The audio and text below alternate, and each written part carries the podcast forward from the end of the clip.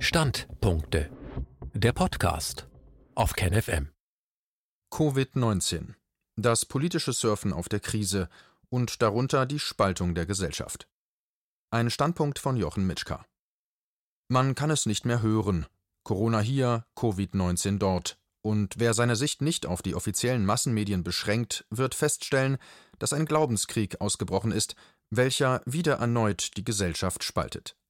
Hier die Menschen, die nach Ausgangssperren und staatlich verordnete und am liebsten durch das Militär gesicherte Einschränkungen der Bürgerrechte rufen, nach schärferen Gesetzen und Anpassung des Grundgesetzes. Und dort einige Alternative, welche das Ganze, wie in der Vergangenheit gesehen, als Kabale des Establishments ansehen, mit der einerseits die Pharmaindustrie unterstützt, andererseits die Herrschaft durch Einschränkung von Rechten der einfachen Menschen immer weiter gestärkt werden soll. Da gibt es Hinweise auf eine geplante Weltregierung oder den durchaus berechtigten Verdacht, dass auf der Viruswelle versucht wird, den Zusammenbruch des Kapitalismus nicht als systemimmanent erkennen zu lassen, sondern ihn auf einen eigentlich harmlosen Virus zu schieben. Da wird Covid-19 als europäisches 9-11 bezeichnet, als Ereignis, das in den USA als Vorwand genommen wurde, um Kriege mit Millionen Opfern zu führen, Kriege, welche einige wenige unermesslich reich, den Mittelstand aber arm gemacht haben. Es ist müßig darüber zu streiten, ob und wie gefährlich Covid-19 ist, die Erkrankung, welche durch das angebliche neue Virus ausgelöst wird. Auch finde ich die Diskussion darüber, welche Maßnahmen nun angemessen sind und welche unsere Persönlichkeitsrechte verletzen, müßig. Letztlich muss man im Zweifel immer die Gesundheit und das Leben der Menschen als wichtigsten Beweggrund für gesellschaftliche bzw. politische Maßnahmen anerkennen. Wenn die dann später für mehr gesellschaftliche Kontrolle missbraucht werden, ist das ein anderes Thema. Dabei muss man erkennen, dass sich der Umgang mit der Fokussierung auf Maßnahmen äußerst unterschiedlich darstellt, je nachdem, welches gesellschaftliche System betroffen ist. Die Nachrichten am 15. März erklärten, dass die USA mehr Soldaten, Raketen, Waffen in den Irak brachten, während gleichzeitig China und Kuba Ärzte und medizinische Ausrüstung einflogen, am gleichen Tag wurde bekannt, dass US-Präsident Trump versuchte, eine deutsche Firma zu korrumpieren, um die aus den Forschungsergebnissen resultierenden Impfstoffe exklusiv für die US-Pharmaindustrie zu reservieren. Während China vom ersten Tag an alle wissenschaftlichen Erkenntnisse über den neuen Virus global veröffentlicht hatte. In den USA herrscht eine sogenannte liberale Demokratie, die allerdings von Wissenschaftlern als Oligarchie eingestuft wird, während in China ein sogenannter Staatskapitalismus mit der Kommunistischen Einheitspartei tonangebend ist. Während in Kuba auch nach den neuesten Verfassungsänderungen, die in einem Referendum von den Wählern angenommen wurden, offiziell Sozialismus der gesellschaftliche Konsens ist. Der Unterschied in der Behandlung der Krise zwischen den Gesellschaftssystemen ist groß, in China wurden bei Ausbruch der Epidemie innerhalb von zehn Tagen Krankenhäuser aus dem Boden gestampft, aus ganz China wurden Ärzte und Pfleger eingeflogen, das gesellschaftliche und wirtschaftliche Leben in den Krisengebieten wurde ohne Ansehen der wirtschaftlichen Folgen eingefroren. Alle Maßnahmen im Gesundheitswesen waren für die Menschen kostenlos, das gesamte Land fokussierte sich auf die Bekämpfung der Folgen für die Menschen, für Firmen wurden Erleichterungen angekündigt, um die wirtschaftlichen Probleme zu mildern. In den USA wurden als eine der ersten großen Reaktionen Billionen Dollar in die Banken gepumpt. Menschen mussten für die Analyse und Behandlung des Virus selbst bezahlen, soweit sie nicht eine der teuren privaten Krankenversicherungen hatten. In der EU gewährte die verurteilte, aber nicht bestrafte neue Zentralbankchefin ebenfalls großzügig Geld für die Märkte. In den meisten Ländern, glücklicherweise auch in Deutschland, stellen die Krankenhäuser oder Ärzte noch keine Privatrechnungen für Virusbehandlungen aus, Allerdings sind die Untersuchungen stark reduziert. Und die ernsthafte Prüfung von möglichen Erkrankten wird wegen der hohen Kosten der Analysen noch sehr zurückhaltend durchgeführt. Ernst Wolf erklärt eindringlich, welche Sorge die Politik in den USA und abgeschwächt auch in Deutschland am meisten umtreibt. Zitat Das Verhältnis zwischen Gesundheitsmaßnahmen zum Wohl der Bevölkerung und Geldspritzen zur Sanierung der hemmungslosesten Spekulanten im Finanzcasino betrug damit allein in der vergangenen Woche in den USA 1 zu 600. Und nun schauen wir wieder nach China. Die Viruskrise ist weitgehend überwunden, der gesellschaftliche Konsens nicht in Frage gestellt. Und das Land verschickt Hilfen im Kampf gegen Covid-19 in die ganze Welt. Und weder die Massenmedien noch die Alternativen arbeiten meiner Meinung nach genügend heraus, was wirklich wichtig aus dieser Krise zu lernen wäre. Die nicht genügend erkannten Lehren aus Covid-19. Während das politische Establishment darüber diskutiert, die gesetzlichen Maßnahmen zu erweitern, damit in einer ähnlichen Krise die Verantwortlichen des Staates unter Immunität, also ohne sich später für ihre Maßnahmen rechtfertigen zu müssen, die Rechte der Menschen gerne dann auch dauerhaft einschränken können und die Alternativen berechtigterweise im Oppositionsmodus dagegen sind, sollten wir uns darauf fokussieren, was wirklich aus der Covid-19-Krise zu lernen ist. Erstens Gesundheitsversorgung kann nicht gewinnorientiert funktionieren. In Deutschland wurden die Intensivstationen immer weiter reduziert, denn unbelegte Betten bedeuteten weniger Einnahmen. Hier liegt neben der Pflegekrise das größte Risiko. Wenn wir uns die Länder anschauen, welche die Gesundheitsversorgung als originäre staatliche Aufgabe ansehen, erkennen wir, dass diese Länder die Covid-19-Krise am besten überstehen und sogar in der Lage sind, Hilfe für andere Länder zu leisten. China und Kuba sind Beispiele dafür, dass Gesundheitsversorgung der Bevölkerung als eine der wichtigsten Aufgaben des Staates angesehen werden, und dieses System hat sich in der Krise bewährt. Schauen wir dagegen auf Länder wie die USA, die zwar die höchsten Ausgaben im Gesundheitswesen aufweisen, aber eben nur, insoweit sie Gewinne für die entsprechenden Unternehmen versprechen, sehen wir, wie die Krise die Massen schwer trifft. Sie müssen horrende Rechnungen bezahlen, soweit Sie nicht eine der teuren privaten Krankenversicherungen haben oder werden gar nicht als Covid-19-Fälle erkannt. In einem Hybridsystem wie Deutschland erkennt man plötzlich, dass es keine Vorräte gibt, dass die Produktion von wichtigen Produkten aus Profitgründen längst in ferne Länder verlagert wurde, was nun zu Versorgungsproblemen führt, man erkennt, dass die Konzentration auf wenige große Krankenhäuser, die noch vor einem Jahr als Ziel vorgegeben war, genau das Gegenteil der Versorgungssicherheit im Fall einer Krise bedeutet. Und unterbezahlte und unterbesetzte Pflegekräfte werden plötzlich mit Lob überschüttet, während man ihre berechtigten Forderungen über Jahrzehnte ignorierte und versuchte mit billigen Importpflegekräften den Profit zu sichern. Die Lehren für Deutschland müssten daher heißen a. keine Privatisierung der Gesundheitsversorgung, b. Rückbesinnung auf die zentrale Aufgabe des Staates und Sicherstellung durch den Staat. C. Finanzierung der Gesundheitsversorgung durch alle, nicht nur Versicherte. D. Keine Zentralisierung auf große Krankenhauszentren, Ja zu Spezialzentren und Ja zu vielen dezentralen Versorgungszentren für Allgemeinerkrankungen. E. Der Pflegeberuf muss aufgewertet werden, zum Beispiel durch eine Akademisierung der Ausbildung, durch deutlich verbesserte Entlohnung und durch gesellschaftliche Anerkennung. F. In allen Bereichen der Gesundheitsversorgung müssen Puffer eingebaut werden. Wie soll ein System, das ständig am Limit arbeitet und sich nur noch durch Sperren von Krankenhausbetten rettet, in einer Krise diese bewältigen? Zweitens. Die Produktion von Arznei und Hilfsmitteln darf nicht aus Kostengründen ausschließlich profitorientiert ins Ausland verlagert werden. Das heißt, die Produktion muss auch im Inland skalierbar sichergestellt sein, der Staat hat für einen Vorrat zu sorgen, der dann routinemäßig in den Verkauf zurückfließt. Drittens. Die Ausbildung von Ärzten darf nicht von einem Numerus Clausus abhängen. Es ist einfach unerklärlich, warum die ausreichende Versorgung Deutschlands mit ausgebildeten Ärzten nach wie vor an einem Numerus Clausus scheitert. Stattdessen versucht man in bester neokolonialer Denkart, Ärzte aus Entwicklungs- und Schwellenländern abzuwerben, die dort unter größten Anstrengungen der Gesellschaft aufgezogen und ausgebildet wurden und dort viel dringender für die Entwicklung der Gesellschaft benötigt werden. Wie kann es sein, dass ein kleines Land wie Kuba, das seit Jahrzehnten unter mörderischen Sanktionen durch die Weltmacht USA zu leiden hat, in der Lage ist, so viele Ärzte auszubilden, dass regelmäßig Tausende davon im Ausland anderen Ländern helfen, Krisen zu überstehen, Deutschland aber nicht einmal in der Lage ist, den eigenen Bedarf zu decken. Viertens. Wir müssen begreifen, dass ein Teil der Entlohnung darstellen muss, welchen Wert die Tätigkeit für die Allgemeinheit, insbesondere in Krisenfällen hat. Und dann erkennen wir, dass der Excel-Sheet-Zahlen-Hin- und Herschieber mit einem Stundenlohn von 180 bis 350 Euro, der durch Wegoptimierung von Arbeitsplätzen den Shareholder Value erhöht, zwar zu den höchstbezahlten gehört, seine Leistung aber für die Allgemeinheit, ganz besonders in Krisenzeiten, zu vernachlässigen ist.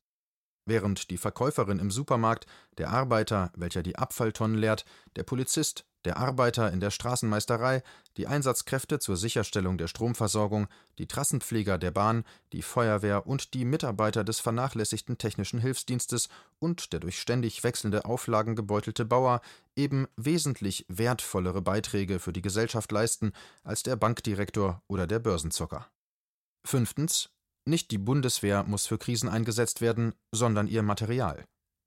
Die Tendenz, die Bundeswehr im Innern einzusetzen, ist seit Jahren zu erkennen, mit fatalen Folgen.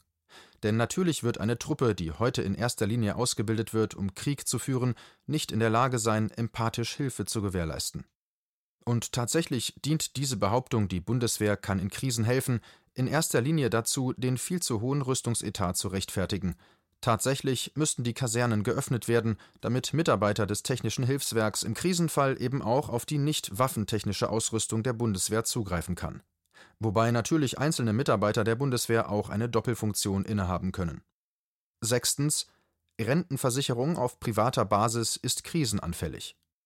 Mit den zu erwartenden wirtschaftlichen Verwerfungen im Rahmen der Corona-Krise werden zum Beispiel US-Rentner oder vielleicht bald deutsche Rentner eines Morgens aufwachen und feststellen, dass ihr über 40 oder 50 Jahre angespartes Vermögen über Nacht verschwand. Deshalb ist die staatliche Rente, die auf einem System der Solidarität zwischen arbeitenden und nicht mehr arbeitenden Menschen basiert, die einzige verlässliche Altersversorgung.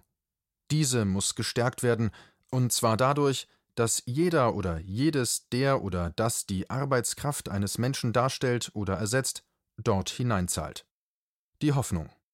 Das Ereignis 9-11 führte weltweit zu einer Reduzierung der Freiheit, der Bürgerrechte, zu Folter, Kriegen und zu Rüstungsbudgets in extremen Höhen. Nun kommt Covid-19. Was werden wir in seiner Folge sehen? Was sich abzeichnet, ist eine weitere Einschränkung der Rechte der Einzelnen, eine ungehemmte Unterstützung der Superreichen durch staatliche Hilfen für Konzerne.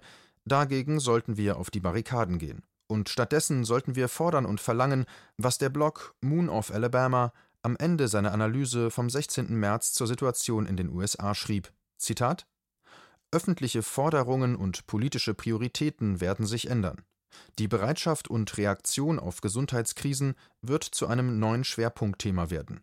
Die Globalisierung wird zurückhaltender werden, während die globale Zusammenarbeit in Gesundheitsfragen wahrscheinlich zunehmen wird. Deutschland und sein Teile und Herrsche. Nachdem die Wahrheits- und Volkserzieher-Seite, gegründet aus den gläubige verlierenden Massenmedien Deutschlands, korrektiv.org, dazu aufruft, verdächtige Fake News zu Covid-19 zu melden, sind wir an einer Grenze der Meinungsfreiheit angekommen, die gefährlich an intolerante autoritäre Systeme erinnert, um es vorsichtig auszudrücken. Offensichtlich soll um jeden Preis verhindert werden, dass darüber diskutiert wird, was wirklich wichtig ist, und das ist eigentlich nicht die Frage, ob der Virus nun gefährlich ist oder nicht. Sowohl Hysteriker als auch Krisenleugner sollten fragen: Erstens, wie kann es sein, dass wir die Leute weiter an der Macht lassen, die uns noch vor einem Jahr erklärten, dass wir eigentlich viel zu viele Krankenhäuser hätten, heute aber Notkrankenhäuser in Hotels einrichten? Zweitens, Wieso finden wir es normal, dass Billionen Euro vorsichtshalber in die Banken gepumpt wurden, natürlich nur wegen des bösen Virus, die Rüstungsausgaben weiter steigen sollen, aber keine Anzeichen zu erkennen sind, dass die Fehler der Gesundheitspolitik der Vergangenheit erkannt wurden? Drittens, wie kann es sein, dass wir die Politiker, welche seit vielen Jahren die Pflegekrise zu verantworten haben und den Mangel an Ärzten durch einen irrsinnigen Numerus Clausus, dass wir diesen Politikern dankbar an den Lippen hängen, wenn sie von Ausgangssperre und Änderung des Grundgesetzes natürlich nur wegen des Coronavirus erzählen, statt sie hochkantig zu feuern. Vorsicht, aber keine Panik. Nachdem China den Virus innerhalb kürzester Zeit als besiegt erklärte, deutet alles darauf hin, dass es sich bei Covid-19 um eine globale Hysterie handelt. Was nicht heißen soll, dass Maßnahmen, welche Menschen schützen und retten können, nicht ergriffen werden sollen, aber jeder wird sich an Fälle erinnern, bei denen nachträglich festgestellt wurde, dass die Menschen sich durch den Virus der Panik hatten anstecken lassen, und alles deutet darauf hin, dass wir gerade ähnliche Vorgänge auf globaler Ebene sehen. Jens Wernicke, der nun wieder einmal als Verschwörungstheoretiker verleumdet wird, hat die Fakten der letzten Tage in einer E-Mail zusammengefasst. 19. März 2020, römisch 1.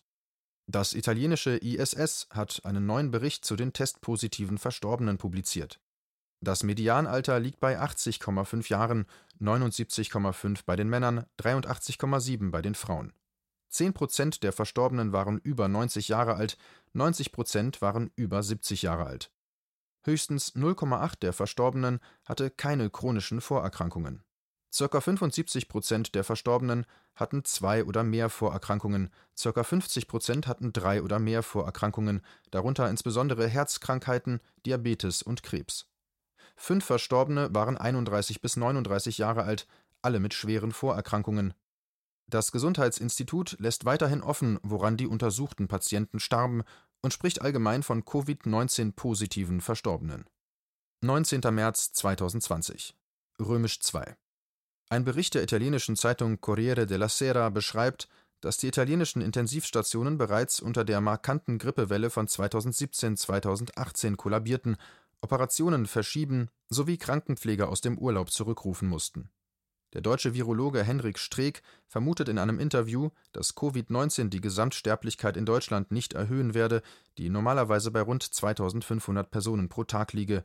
Streeck erwähnt den Fall eines 78 Jahre alten Mannes mit Vorerkrankungen, der an einem Herzversagen starb nachträglich positiv auf Covid-19 getestet und deshalb in die Statistik der Covid-19-Todesfälle aufgenommen wurde. Laut Stanford-Professor John P. A. Ioannidis gebe es für die derzeit beschlossenen Maßnahmen keine ausreichende medizinische Datengrundlage. Das neue Coronavirus sei womöglich selbst bei älteren Personen nicht gefährlicher als einige der üblichen Coronaviren. 20. März 2020 Laut dem neuesten europäischen Monitoring-Bericht liegt die Gesamtmortalität in allen Ländern inklusive Italien und in allen Altersgruppen bisher im Normalbereich oder darunter. Laut den neuesten Zahlen aus Deutschland liegt das Medianalter der testpositiven Fälle bei ca. 83 Jahren, die meisten davon mit chronischen Vorerkrankungen eine von Stanford-Professor John Ioannidis angeführte kanadische Studie von 2006 zeigt am Fall eines Pflegeheims, dass auch gewöhnliche Coronaviren (Erkältungsviren) in Risikogruppen eine Sterblichkeit von bis zu 6 Prozent hervorrufen können und dass Virentestkits zunächst fälschlicherweise eine Infektion mit dem SARS-Coronavirus angaben. 21. März 2020 Spanien meldet bisher nur drei testpositive Todesfälle unter 65 Jahren von total ca. 1000 Deren Vorerkrankungen und tatsächliche Todesursache sind bisher nicht bekannt. Italien meldet am 20. März landesweit 627 testpositive Todesfälle an einem Tag, die normale Sterblichkeit liegt in Italien bei ca. 1800 Todesfällen pro Tag.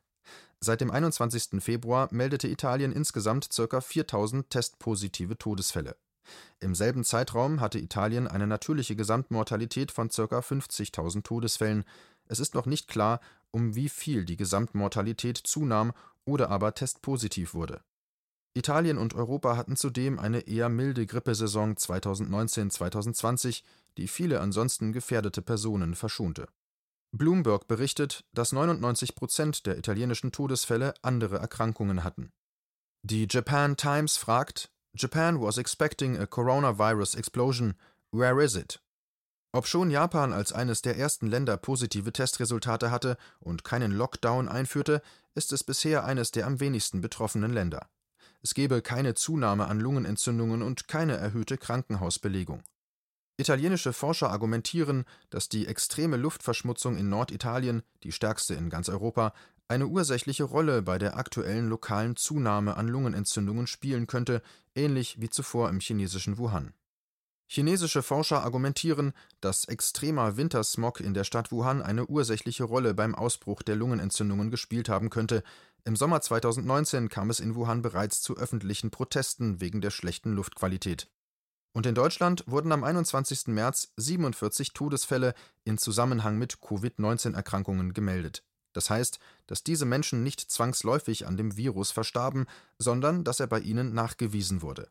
Trotzdem wurde eine Mortalitätsrate von 0,3 Prozent angegeben, die bei einer normalen Grippewelle 0,1 bis 0,2 Prozent ausmachen soll. Im Jahr 2017 gab es in Deutschland jedoch schon 1176 Todesfälle aufgrund und nicht nur in Verbindung mit von Grippeviren. Interessant auch im Verhältnis dazu die Gesamtzahl der Toten, zum Beispiel 2017 mit 68.408 Todesfällen durch Krankheiten des Atmungssystems insgesamt. Mehr dieser Nachrichten passen nicht in dieses Podcast-Format. Dass sich für Massenmedien die andere Seite der Berichterstattung, zum Beispiel mit Bildern von Militär-LKWs, die zur Einäscherung von Verstorbenen in andere Städte fahren, was wohl aufgrund der allgemeinen Kostenersparnisgründen auch notwendig gewesen wäre, bei einer beliebigen anderen Zusammenballung von Mortalität besser verkaufen lassen, ist verständlich.